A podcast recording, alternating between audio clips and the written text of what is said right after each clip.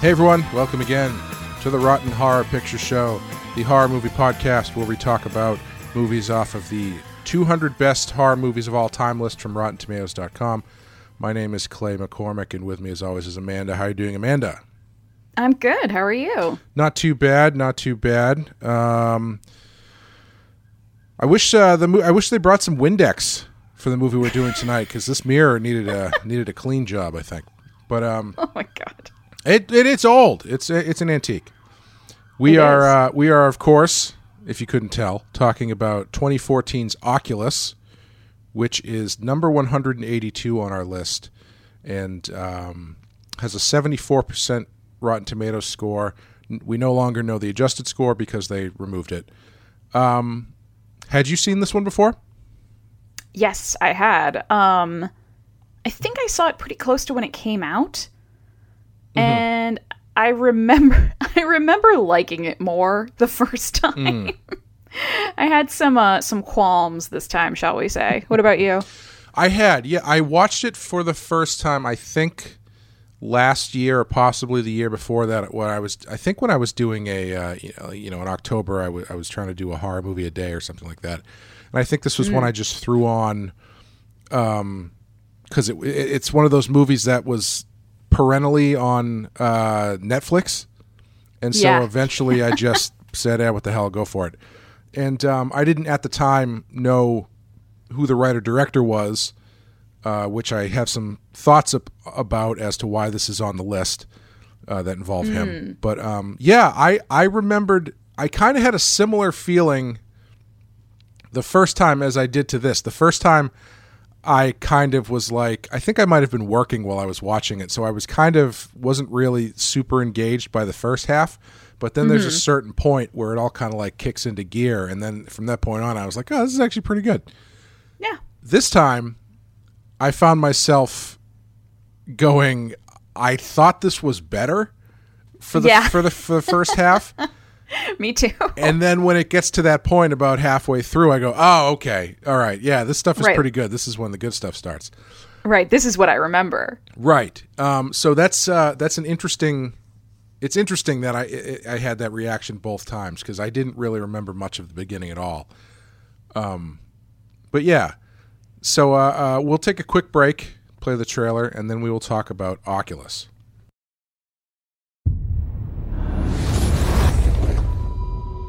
Hello again. You must be hungry.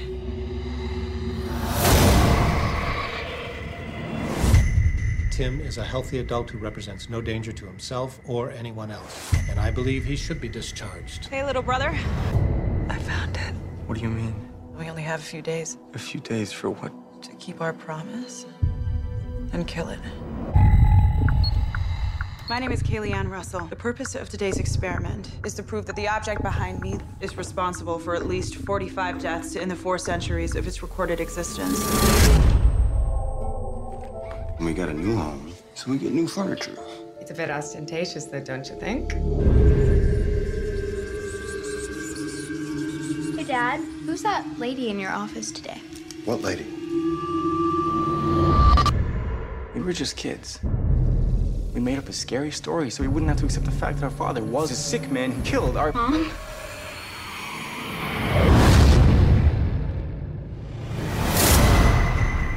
Why don't we just end it right now and smash the damn thing? First, I intend to prove that the people I've just described were victims of the supernatural force that resides in that mirror. You want to redeem the family name? You promised me you'd never forget what really happened. I was ten years old. Daddy? Tim? Tim. Snap out of it. It's not real.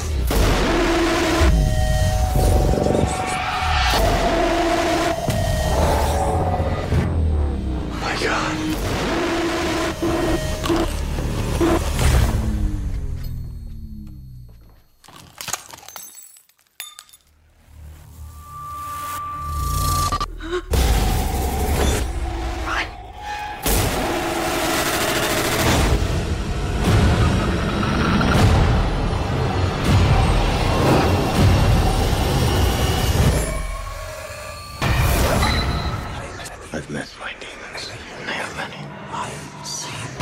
seen the devil. He hears me.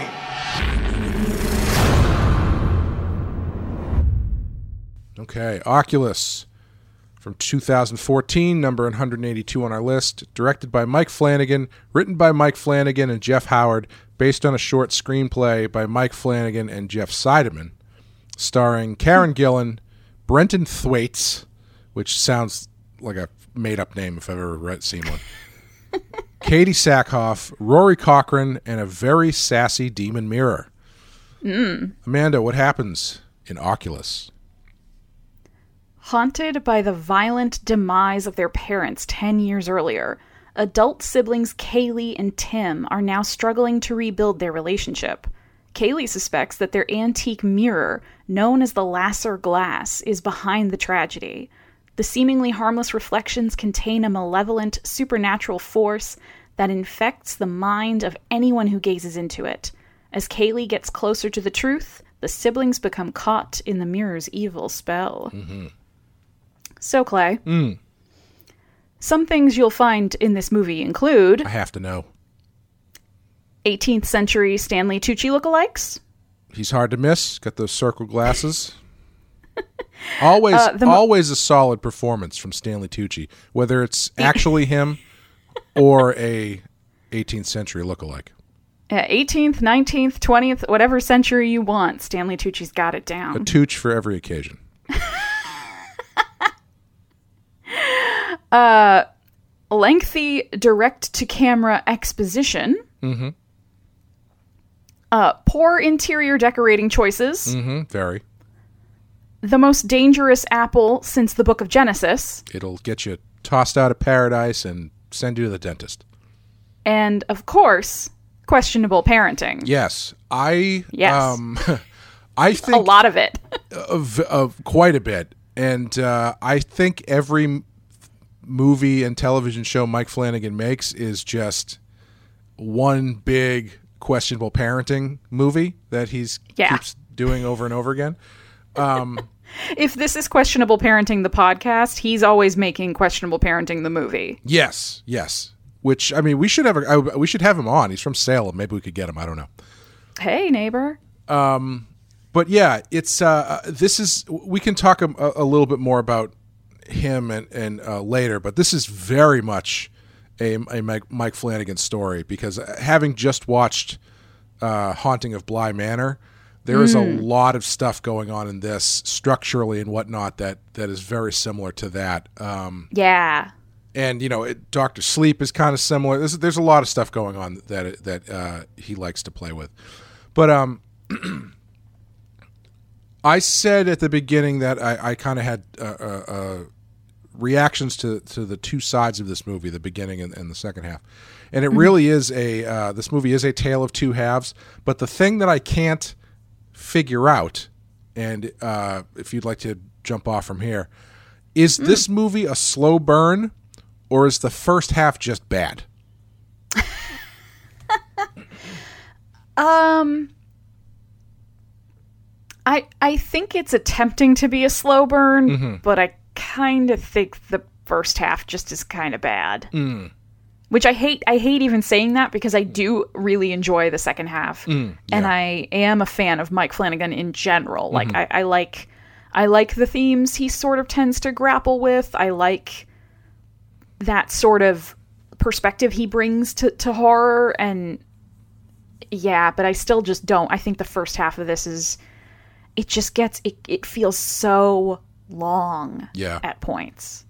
It really, it really does take, um, it takes a while to really get going. And I'm not someone that needs it to be, uh, excuse me, needs it to be a roller coaster right away. But there's something about the pacing of the first half of this that just doesn't, it just doesn't click with me. And I think part of that is the long sequence kind of in the in the at the end of the first act, where Karen Gillan spends not a small amount of time uh, recounting the backstory of this cursed mirror, and then mm. that's followed up by sort of arguments with her brother about their family history at length, kind of. Um, and I think it's just all of that stuff put together in the same, so concentrated in the same section of the movie that makes it feel like it, they're taking forever to get to get to the good stuff. Yeah, and then when you add to that that there was this sort of um, the beginning sequences, which I, th- I think for Tim, for the brother, it makes sense that you sort of see him um, getting discharged from the facility he's been living in, mm-hmm. um, because it sets up sort of the central, like, wait a minute, how did this very normal-seeming guy end up in this position? And then you hear him say, I think at one point to his therapist as he's getting discharged, you know, well, I, I shot my father and blah, blah, blah. So I, I think that that works because it, it sets things up pretty quickly and gives you something that you're curious about really fast. Mm-hmm. Um, the parts that I think work less, kind of going along with what you were saying about the uh, her, Karen Gillan's character direct to camera, just holding up black and white photos and, and discussing history. Um, before that even, there's the scenes where she is with her fiance, mm-hmm. and they work at, like, what, Christie's or something? Yeah, some like, auction house. Yeah, and isn't she supposed to be like twenty-three and I y- don't know. Yes, yeah, she's she's very young and has this like very high up position at an auction house, which apparently gives her free rein to just borrow the stuff that they they have at auction, because it's the, the whole yeah. the whole setup is that, first of all, there's this mirror that's the, from some royal estate or whatever, that is also a mirror that her family got at like a yard sale twenty years yeah. ago or whatever. Yeah. And then after yeah, and that, then, the mirror itself sells for like sixteen thousand dollars or something, or is it more than, I think it might be more than that. I think it's a it's a ridiculous amount of money. And she yeah. just she just borrows it. Like she like uh it's it's getting ready to be shipped to the person who bought it, and she's just like, "You know what? I got a big trunk. I'll throw it in the back of my yeah. car. I'll drive it myself." It's like that kind of thing. It's it's very odd. Well, yeah, and, and the whole sequence around like her watching the auction, um, and, and sort of watching that the, the, the bidding on, on the glass, and then her overseeing it getting like packed a certain way. It's just so it, it's kind of unnecessary to the movie in my in my opinion. I think mm-hmm. it would have been more compelling had she just said to her brother, you know, well, what, why don't you come meet me at the house? Like, we'll talk. And then he shows up and she's like, all right, you're here. Look what I got. Mm. Look what I have set up. Like, I think you could have done it more like that. And then given them more time, because I, I also think part of what makes the first half feel so slow, even when you know what's coming in the second half, is that the second half is really good. Yeah. Yeah. So it would be nice if maybe they got, they at least started moving into that phase of the movie a little sooner, mm. and they gave it a little more time and, and sort of maybe had a little more opportunity to play with things. Yeah. I think, uh, I think it's hamstrung a little bit by, um, the Autopsy of Jane Doe Memorial Expendable Character Award, which is her boyfriend or fiance, who is yes. really, who is really only there to have someone to kill late in the third act, you know? Yeah. Um, so I, it's, it's, I think it's one of those weird sort of, um, backtracking things where it's like, okay, well, we need someone to, To, to we need to throw some gore and have a murder or something happen at this point in the story, but there's only really two people in the story. Uh, what if she's got a boyfriend? Okay, well, why would he be there? Uh, what if they work together at the auction house or something, and that's how she gets the mirror? Yeah. Yeah, sure, sounds good. So you introduce him in the first ten minutes, and then he doesn't come back until he gets uh, a broken uh, pottery sliced his neck open, which it's actually um, very similar. That that character is almost identical to yeah. the Autopsy of Jane Doe character, who is there to have like one conversation with her about her state of mind and, mm-hmm. and her family. And then he disappears and then shows up for again for literally maybe five seconds before he gets killed. My one thing is, I, I will say, one reason why I actually like the inclusion of the fiance mm-hmm. is then it sets up that great... um. that she has him calling her cell phone every hour yes, or every like yes. however long to, to check on her. And I just, I think that's so great when she's killed him and then her phone rings and she picks it up and it's him on the other end being like, hey, how how are you? You guys okay in there? Yeah. Yeah. That stuff is really good. The, the, yeah. the stuff that they set up as the way the, um, the way the mirror messes with you is very cool. Like it's creates yeah. this sort of like dream logic world where you can't trust what you're looking at. Um, I guess unless you're looking through a camera, because at the end, towards yeah. the end, she she starts looking at stuff through her through the phone on uh, through the camera on her iPhone, and it's like she can see the reality through the phone, which is a little weird, but yeah. And then and then the brother doesn't the brother d- does the brother smash it, or does she? Somebody smashes the phone, right? Yeah, there's a certain point where like even that is untrustworthy. Like that's that's the yeah. stuff that I think is great, because they do, once they really start ratcheting up the tension. Uh, and hitting you with these really great gags, they um, they kind of bring it to a point where you really have no idea what's really happening, what isn't, what's a memory, what's someone like reliving yeah. a, a past trauma, and it kind of you're kind of all over. All, I said a roller coaster ride. It's kind of that's how, how you are. Like you're not really sure what's up and what's down, and then they kind of hit you with the uh, with the end there that I think works pretty well. Yeah, I agree. I, I, I especially like the moments where one of the characters, you know, either has been in the room with or or realizes they're in the room with their sibling, and they turn and it's like the little kid version. Yes, like, yes. I, I like those transitions where it's like adult Tim turns and it's like, you know, ten-year-old Kaylee behind him instead of twenty-three-year-old. Right. Yeah. Yeah. That stuff is great because it's it's a uh, again that's something that he he's done in, in other stuff. He does that kind of stuff in uh, Bly Manor quite a bit, I think. Mm-hmm. Um, yeah. It's it works very well. How do you feel about the backstory on the mirror? Because they Karen Gillan goes into this whole thing where she starts. Someone, this mirror apparently was important enough that there is a documented history of it and the things that yeah. happened around it for the past three hundred years. But it is it is not so not so important that this family couldn't have bought it at like a swap meet or something in in the like nineteen nineties. Yes. Yeah. Um. So I I think it's interesting because the mirror. So the the mirror, again, I, I keep thinking of the Autopsy of Jane Doe, mm, where... They're very similar, actually. They are. When you, especially, like, the more you think about it, the more similar they are, mm. where, like, the, the Jane Doe's body has become a vessel for this, like, malevolent force, the same way this mirror is. Mm-hmm. And I don't know if they're functioning out of the same need... But I think they get the same result in that they kill whoever comes in contact with it and just migrate on to the next people. Right. Well, um, what's interesting about that, not to kind of sideswipe a little mm. bit, but I very clearly in my head remembered a scene in this movie that does not exist. And that really? scene is at the end of the movie, I could have sworn there was a scene where you see the mirror getting dropped off at the next person's house, which seems like a like a, a no-brainer, right? Because yeah. th- this the whole thing is about how this mirror has gone place to place to place, and uh, how it's caused damage and killed people and whatnot. And then at the end of the movie, the mirror wins, and then it's on to on to Chicago, you know.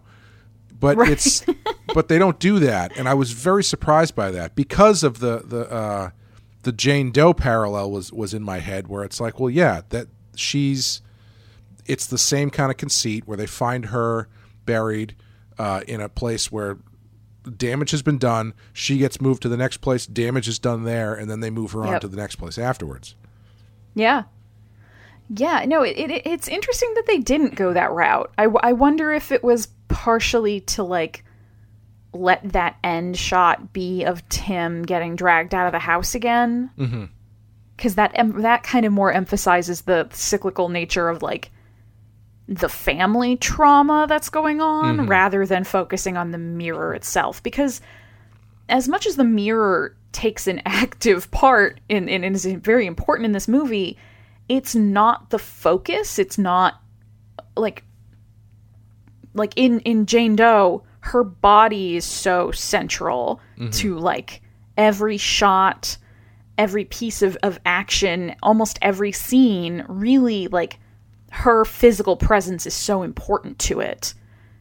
Right. There are whole sections of Oculus, even the section part of in the second half when they're in the house, there are whole scenes where the mirror's completely out of view, and you almost sort of forget that the mirror is is the like instigating object or force mm-hmm. in the story. It's like the story is already it's kind of run it's running on its own based off of the, the human characters rather than the evil object. Like, it's almost, the mirror becomes almost secondary to the story that's being told. Right. And, you know, that that is something that I think Mike Flanagan does really well, for better or worse.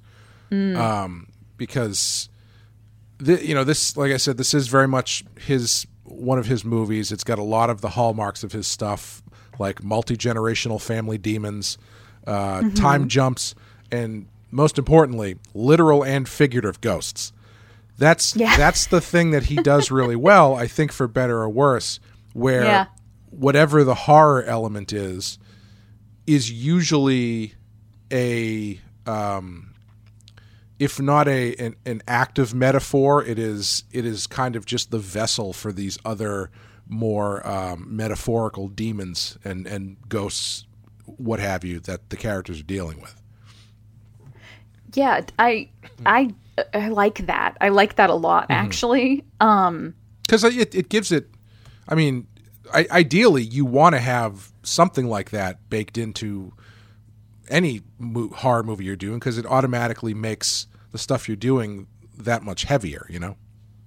Yeah, it, it adds it adds stakes. Right, like, right. And, and like a, an emotional foundation to things that makes it easier to become invested in the characters and what they're going through than, say, in a movie like, you know, Friday the thirteenth, where you might like a lot of those those teens who are coming to work at the camp, but you don't really know anything about their, like, emotional inner lives, right, the things that right. they've had to go through. Like, so when they die, it it's, has less of an impact. Unless you get my favorite kind of scene where they just kind of sit around and talk to each other about what their literal and figurative ghosts actually are. Which, which is happens a lot at, uh, at points in this movie. Yeah, that stuff. Well, I think it's different, you know, because that stuff tends to drive me nuts. But in a movie like Friday the thirteenth, you're just doing that to try and, like, a last gasp, give some character to these people before yeah, they get killed. Yeah, yeah. Whereas in a movie like this, it is kind of the point. Like, they are dealing with this family trauma of uh, her father or their father torturing and I think killing their mother. And then ultimately the, yeah. the brother shoots the father and kills him.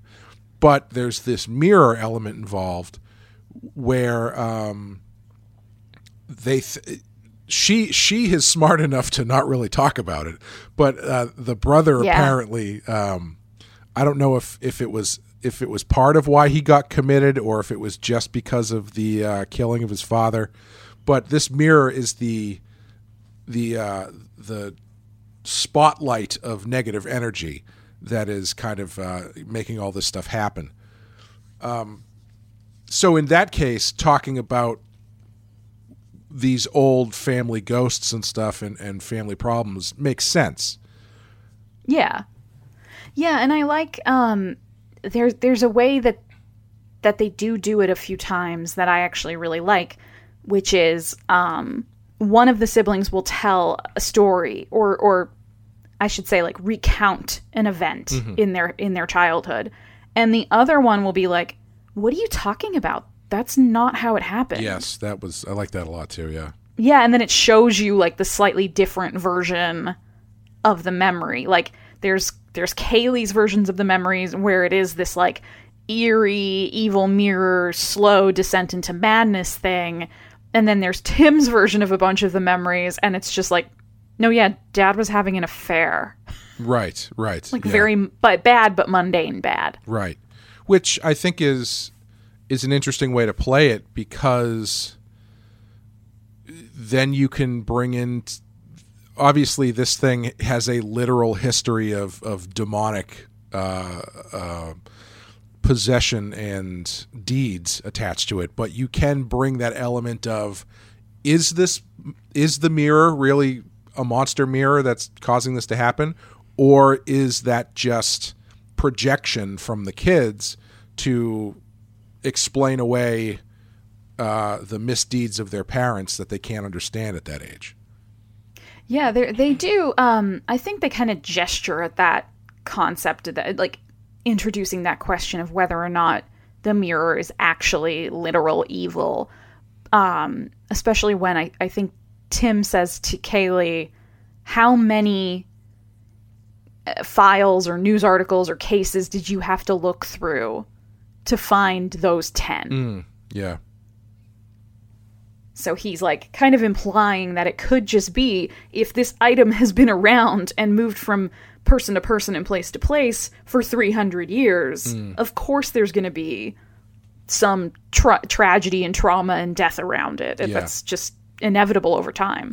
I do also really appreciate that they don't play it like a mystery, because uh, I, I when Wes the the Star Trek episodes Wes and I have been doing lately have been a lot of um, storytelling shortcuts by just making something a mystery and withholding information and hoping that people care about what the answer is. Mm. And I think this could very easily have fallen into that trap with all these flashbacks, because once you start doing flashbacks, unless you're really careful with them, it can turn into, okay, what's the punchline of this flashback going to be? This doesn't have that, because the st- you know going in what happened. You know that there was, more or less, you know that the, yeah. the mirror is a demon mirror, and it used to be in their house and something awful happened. So it's not a mystery as to, it's not this big reveal that uh, who gets killed or whatever. You know kind of right. what's go- what's going to happen, just not exactly how it's going to happen. So it then becomes interesting. What's generating your interest is how it happens, how these things manifest, how they start breaking down and whatnot. Um, and I, I appreciate that a lot.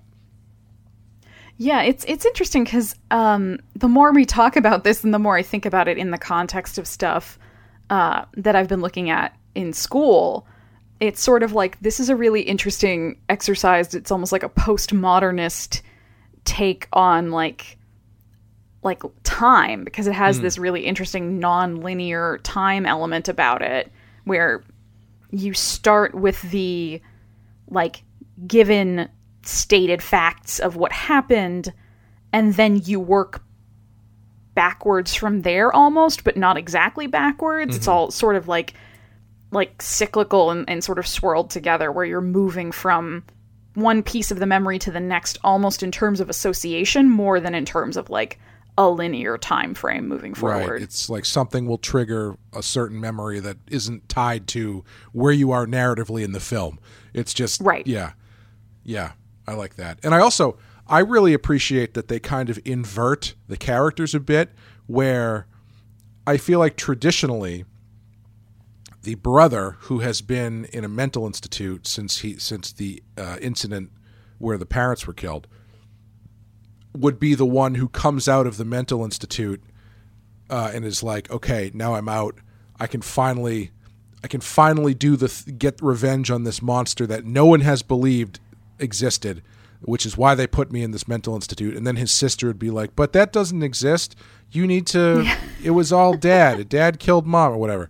They flip yeah. that they flip that and have the uh supernatural stuff having been therapied out of him, so mm-hmm. he comes out of the mental institute with all of these uh signposts or not signposts but uh Th- therapy related things to grab onto to explain what happened, whereas the sister is kind of crazy because she's been yeah. spending twenty years or, or fifteen years or however researching this thing, probably specifically getting her job at the auction house just in case. I think she says that, right? Sort of like she's working at the auction probably. house. She, she finally I managed to get the piece come through. I wouldn't be surprised if she got her fiance just in case. Right, yeah. like she is, she's the one who is who is uh, all in on the craziness of this mirror. And when they start doing their whatever, the brother is the one who's trying to reason with her. Um, he's being the the the, uh, the rational one um, instead of instead of uh, the person from the mental institute is the rational one yeah. instead of the person who's been living outside, which is a nice a nice flip.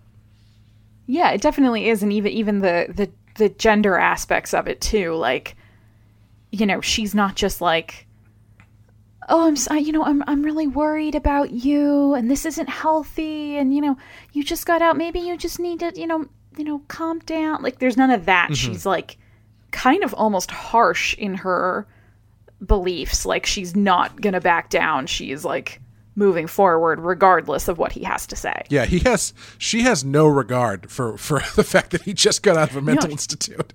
Like she's like mildly a psychopath. Oh, and definitely. I, yeah, yeah. She's she's nuts. And like as soon it. as as soon as she finds out he got out, she calls him and she's like, I need you to come to the house. The, I found the mirror. We have to destroy yeah. it. um We were talking a little bit about about the uh, the backstory of the mirror and all these stories they tell and whatnot. Mm.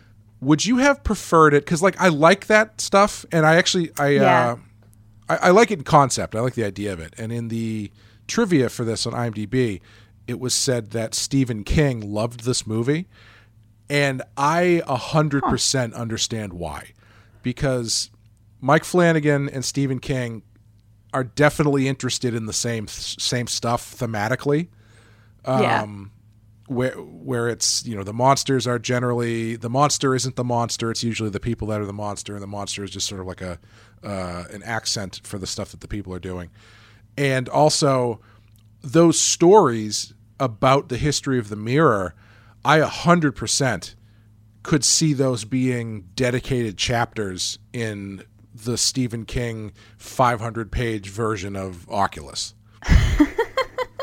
Yeah, that's that's actually that's really interesting. Yeah, it would be like, um, God, I wish I could remember if in the book The Shining, if you get more of the backstory to all the ghosts in the hotel. Yeah, I don't remember either. My the, the one that I was thinking of was It, because It has oh, a lot of those. I haven't read that one. Oh, that's right. Yeah. Well, It has a lot of those side stories in it where it uh, where it, it will just kind of have a non sequitur, for the lack of a better term, about something that happened in the history of the town involving Pennywise. Like uh, we, we mentioned it in the show.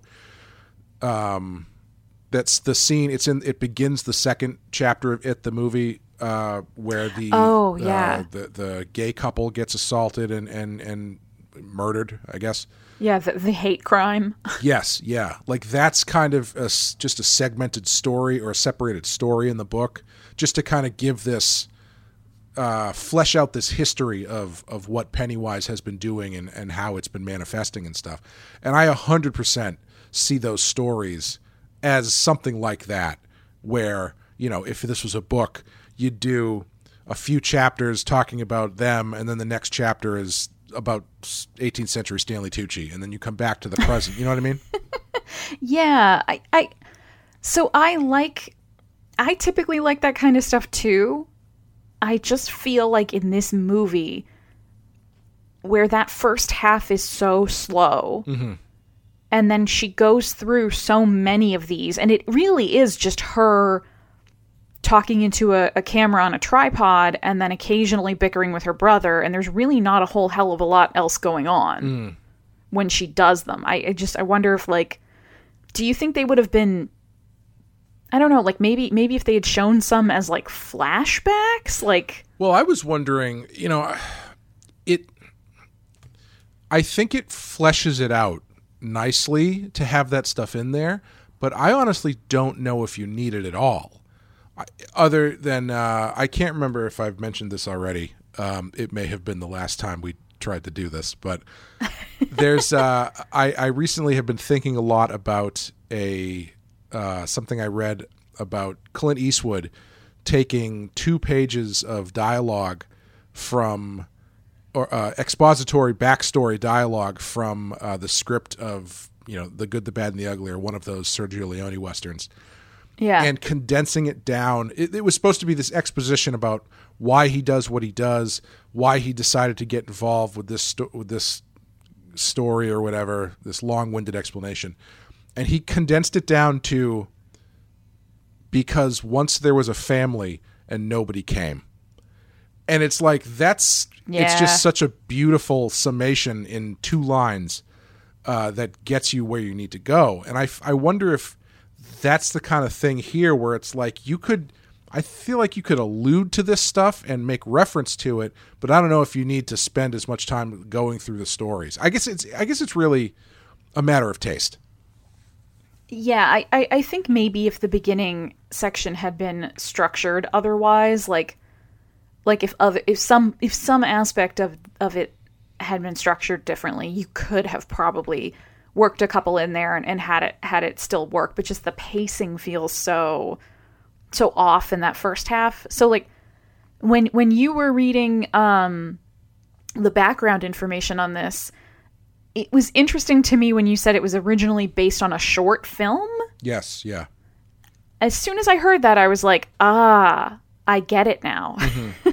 Like they took something that had been written to be this probably very like tight, condensed story. And then to make it into a, a feature length movie, you had to add to it somehow. Yeah. Which is funny. Cause, uh, I, that's one of the things I said about Jane Doe is where I, it, I thought it felt like it was a short, a short film that they expanded out, even though it wasn't. Cause it had that same kind of feeling where it's like, they've got the core idea, which is really solid and can probably yeah. get you like forty-five minutes to an hour, but then you got to get that other forty minutes or so.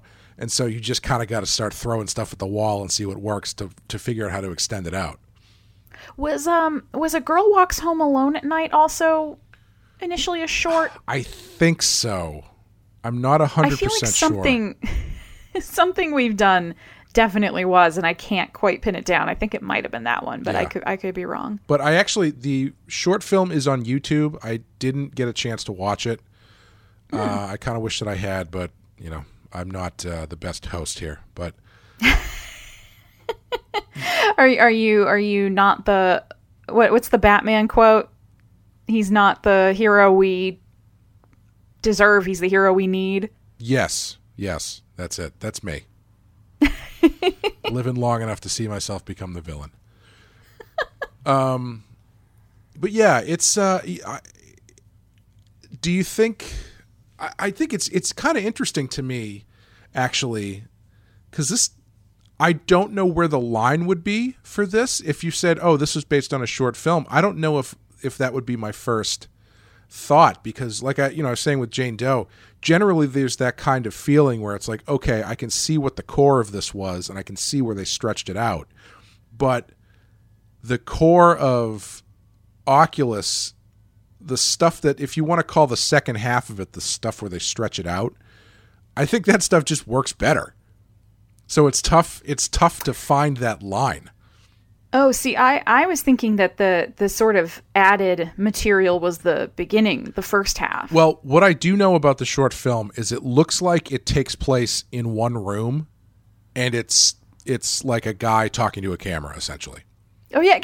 Didn't you, when we watched this, didn't you joke that it was based on a, a, a stage production, yes, like yes, a play? And yes. we all were like, wait, really? And you were like, no, not at all. Well, uh, you know, I, I, I jokingly said that because the first half really feels like a play almost because it's so talky and they are yeah.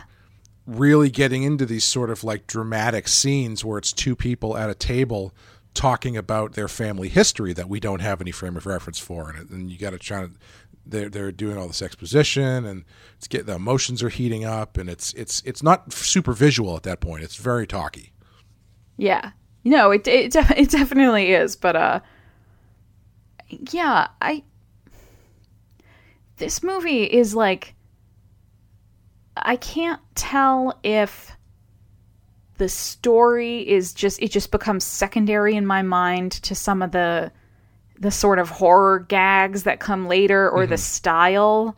Like I can't tell if I enjoy it because of the story or if I just enjoy it purely because of the style in the second half. Yeah.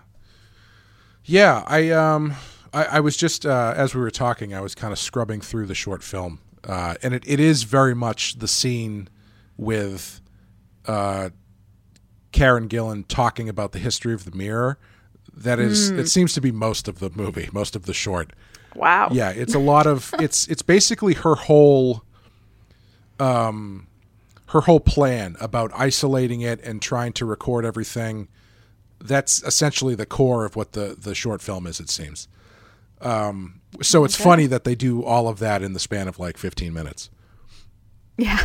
But yeah, the, I think it's, it's, it is really interesting. Like you're saying, cause the second half almost feels like a, the style is very different from the first half.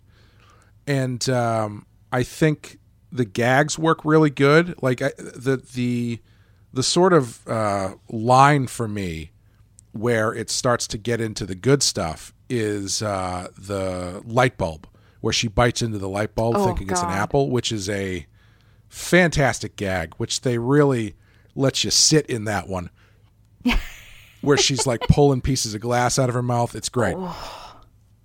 Yeah, and that's that's so well shot too, because like you see it hap- like you see it happening, you see it like. Her putting the light bulb down next to the apple she was just eating, mm-hmm. like just the way the way it's put together and and and framed and, and everything is is really well done as well. Yeah, yeah, and the uh, the fingernail thing is great. Oh, wah, wah. No, I can't, I can't. I just, I am not super squeamish, but the fingernail stuff, it it really like, it just gets to me. I don't know why. Yeah. Yeah, I that stuff doesn't really bother me that much. I I I get more of a kick out of it seeing how much it bothers other people. Oh, I do remember you saying. Yeah, like uh, I know the one that people talk about a lot is is the uh, the hangnail in, in Black Swan, where oh. she picks the hangnail and it just goes all the way down her finger. Ah. When I saw that in the theater, the re- the reaction from the, the audience was just uh, was was great. It's you know I, I I just have a lot of respect for being able to do. Something so simple and get such a response out of people. Well, yeah, because I I, th- I think it's a very like a visceral thing because you can imagine it happening yes, to you. Yeah. Like like for for instance, some people cut their fingers very badly while chopping vegetables in their kitchens. I have done this, yes. Uh, yeah, but but so it's it's like a it's like you can make it really visually uh, jarring, mm-hmm. but it's also very like an understandable hurt. Whereas watching somebody get like their arm cut off, you're just like, "Well, an yeah. arm got cut off." But like watching somebody like their fingernail, it's just like, "Oh God!" Like you can imagine it happening to you. Yeah, and you know stuff like that. Those more relatable, smaller things do get really like like. If you ever see somebody get like a, a nasty paper cut in a movie, you go, ugh, ugh. You know, yeah. paper cuts are awful to begin with. Um, yeah. and you, and any time that they, they weaponize them in a movie, it's it's it's that much worse. Um, but yeah, like he, the way that they do it, where he's got the, the bandage around his the Band-Aid on his finger, and he's like trying to pull at the bandage Band-Aid, oh. and then they do the hard cut to the to him actually pulling the fingernail off of his finger. Excellent. I looked away. I couldn't do it. And just to just to make you feel even more squeamish, when, oh, God, when I Clay. did cut my finger while I was cutting vegetables, oh, I don't have very much memory of what it felt like. I have a very sharp, clear memory of what it sounded like. Because I cut through my thumbnail. Oh. oh. And the sound that it made will no. never leave my ears as long as I live. Stop it. Oh my God, no. Oh God, this is like an audio audio horror right now. Yeah. For me. Oh, God. Yep. Well, thanks for that. Yeah, no problem. Um, I won't be having nightmares about that tonight or anything.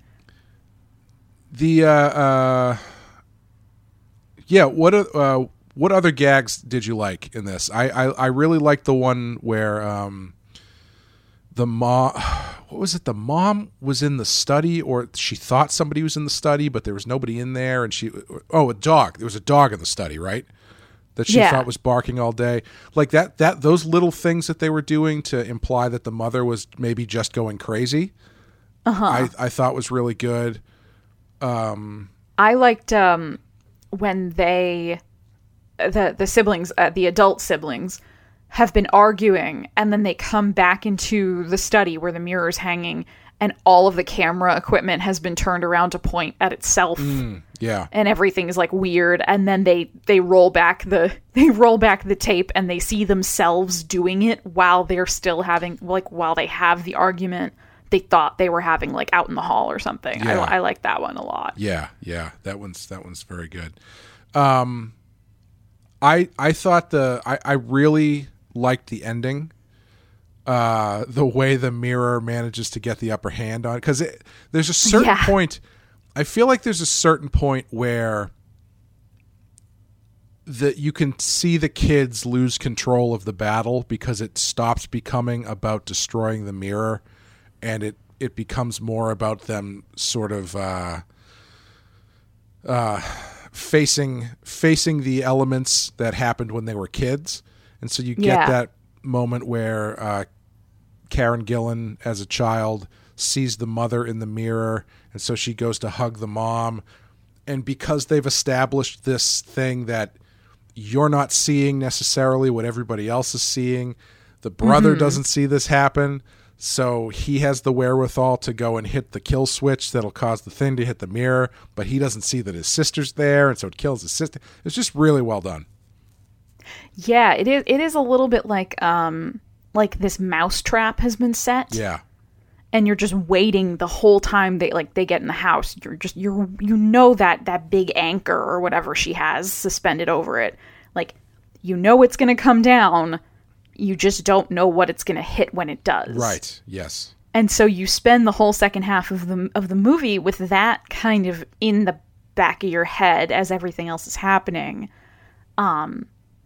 Yeah, I think I think the ending is great, and the way yeah the way it's set up where there are like everybody is living they're they're living in their own realities, and the mirror has successfully like diverted them and distracted them so well into kind of fighting themselves and fighting each other right, rather than right. paying attention to like the real problem in the room. Right. Yeah. Yeah. It's a it's a pretty it's a pretty slick.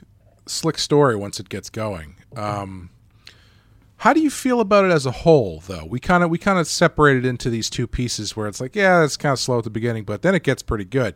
How do you feel of as a as a whole piece? I I think overall I still like it. Um, I think it does enough interesting stuff on both sides to merit being on this list and, and all of that. Mm-hmm. Um, in That's that, like, especially, okay. hmm? That's interesting. Really? Yeah. Well, you know, we'll, we'll get into that in a minute. Oh, okay. Okay. Okay. um, well, because I, I think it, it subverts a few tropes really interestingly.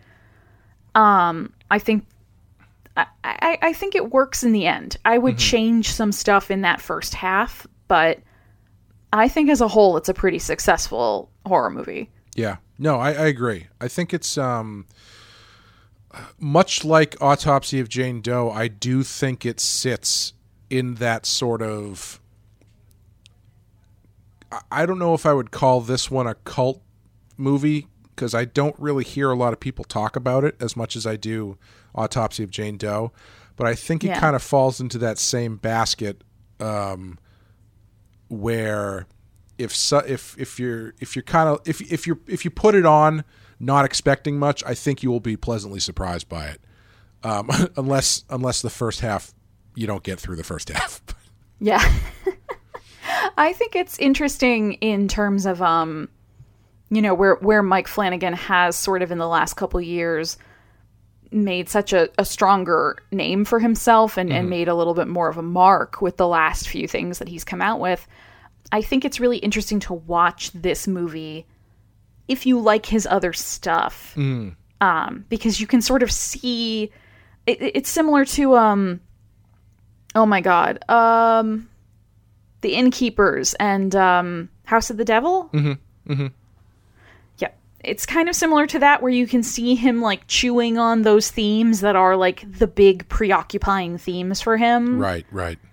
Um, and this is sort of, like, I don't know if this is where he starts with it, but it's it's definitely, like, an interesting early example of him working on those themes compared to, like, you know, Hill House or, or, or Bly Manor or even Doctor Sleep. Right. It's, like, kind of kind of intriguing to, to put them all together.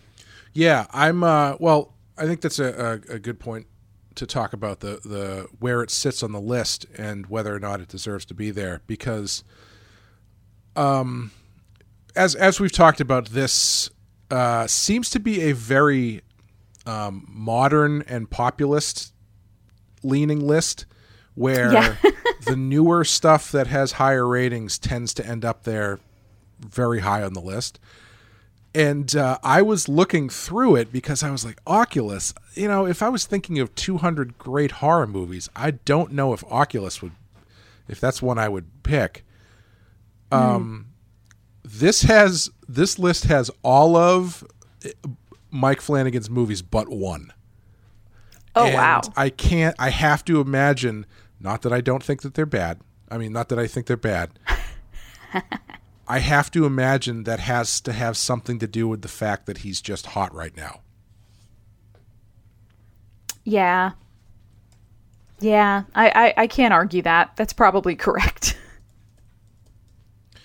Like, it even, it has, uh, uh, I'm sorry, it's it's missing two of them. But, like, oh, well. One of the other ones on there is Ouija Origin of Evil, which is a sequel to a movie based on the concept of just the Ouija board, which I don't think was any good. The first one was very good, but the second one has an eighty-two percent Rotten Tomatoes score, which makes what? me really interested to watch it. Huh. Because I, I'm really curious to see, is this legitimately just like a sleeper good movie that happens to be the sequel to a movie based on the Ouija board concept? You know, as as trademarked by Parker Brothers or whoever owns it, or is it just on there because it's like it has the a, a Mike Flanagan bump because he is so popular at the moment? Yeah, that's that's an interesting question. I I will be curious if by the time we get around to it, if it's even still on the list. I, it's it's been there since day one. Um, it's kind wow. of it's in. I don't think it's enough. I don't think it's going to get completely bumped uh-huh. because it's actually higher than this movie. Oculus is huh. one eighty-two. Ouija Origin of Evil is one fifty-nine. Um, now I'm just confused. Yeah. So jumping back, how do you feel about the placement on the list of, of Oculus? Too low, too high? Does it, does it deserve to be here? I mean, I, I, I still stand by the statement that I think it, I think it, considering the other movies on the list, there are other movies I would bump off probably before I bumped this one. Sure, sure. Um, I know that's not exactly like a ringing endorsement.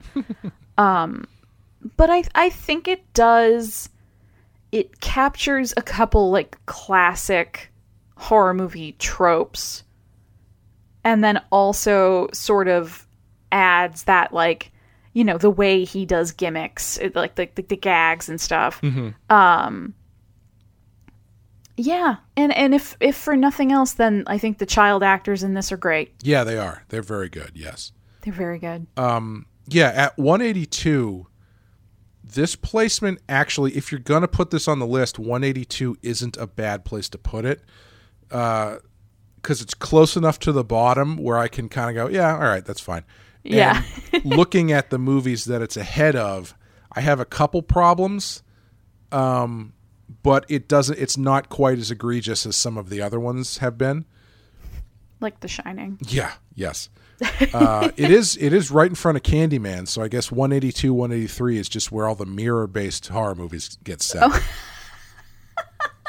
And like, if you if you called Candyman through the Oculus, would that like be like crossing the streams and and Ghostbusters and everything would just explode, or would you summon like Super Candyman because you summoned him through a demon mirror? Or would they cancel each other out and yeah. like both explode or something? I don't know. Yeah, Maybe maybe calling Candyman through the demon mirror actually just takes away both their power, and you just get a nice mirror and like uh, some friendly bees. I mean, bees are very important to the environment, Clay. Yeah, yeah. Um, but yeah, I think for me, I, if it's going to be on the list, I think one eighty-two is a fine place to put it. Um, yeah. Yeah, I'm. Uh, yeah, it's there's a couple glaring ones that I don't think I would put it in front of, but uh, overall, I think it's a, it's a fine placement. Um. Yeah. Yeah, I, I agree. I think this, this movie is kind of, it's interesting because it has so many great moments and, and visual scenes, mm-hmm. but there's so much of it that I think we're both kind of lukewarm about that sure. we just get this sort of like, meh. Would you recommend it? If someone said, I'm looking for a, a horror movie to watch, give me something outside the box. Would, would it be on the list of things that you said, hey, why don't you give Oculus a shot? Uh, probably not mm. unless I knew the person, like, enjoyed other Mike Flanagan stuff or kind of like, you know, oh, I, I love Karen Gillan. She's the best. Sure. Like I, I, if I had like a very specific reason to, to recommend it, I, I would, I wouldn't, I wouldn't tell people to stay away from it. Yeah. Um, yeah. I, I think I would just have to forewarn people that like, you're going to have to sit through like forty minutes that you might find really boring. Yeah, it's definitely one of those ones where you're like, I, it's pretty good. I just got to tell you, just stick with it. Just stick with yeah. it. And it's because you're probably going to get texts from them being like, this movie, what's going on? This is kind of boring. And then you got to be like, just stick with it. When she eats yeah. the apple, everything yeah. after that's great. But yeah. yeah, it's tough to recommend a movie like that. It's, it's not one that you would... uh pass along in an effort to impress anybody. Yes, yes. Well, yeah, I think uh, unless you had anything else you wanted to touch on, I think that's going to do it for Oculus. Yeah, no, I, I, I think I've I've seen everything I need to see. So for next time, we actually uh, we are supposed to we're coming up on a, a, a multiple of five, so we were supposed to do yes. a wild card, which mm-hmm. I ha- I have already picked out. We're going to do nineteen eighty-nine Society. However. Oh boy. However, uh, I, I looked at the, the calendar and realized that that would be dropping on December twenty-third, and Society is not really a Christmas movie, so why don't we take an opportunity okay. to do a Christmas movie? So we're going to mix it up a little bit. Instead of me coming up with a Christmas movie that's not on the list, mm. we're going to do number one ninety-nine, which is nineteen seventy-four's Black Christmas. Ooh. Yeah. All which right. I'm... I'm very excited about because you have not seen that, right? Yeah, I was just going to say I, I'm very excited because I have not seen it, and you and others have told me that I, I need to watch this one. So yes. it I'm, is, yeah, I'm pumped for this one. It is the the uh, godfather of the slasher movie, and mm-hmm. uh, uh, oddly enough, it is directed by Bob Clark, the guy who directed A Christmas Story. So he's got a bit of a bookend there. I mean, the man's got one theme, and he's just trying variations on it. Yeah, yeah. And, you know, one of them was... Well, I guess they were both successful. We'll talk about that when we get to it. Anyway, um, that's going to do it for us on Rotten Horror Picture Show. Thank you for joining us. If you like what you heard, give us a rating or review on iTunes. That would be great. Uh, thank you, Amanda, for joining me. Thank you, Clay. And we will see you next time for Black Christmas. Bye, everybody.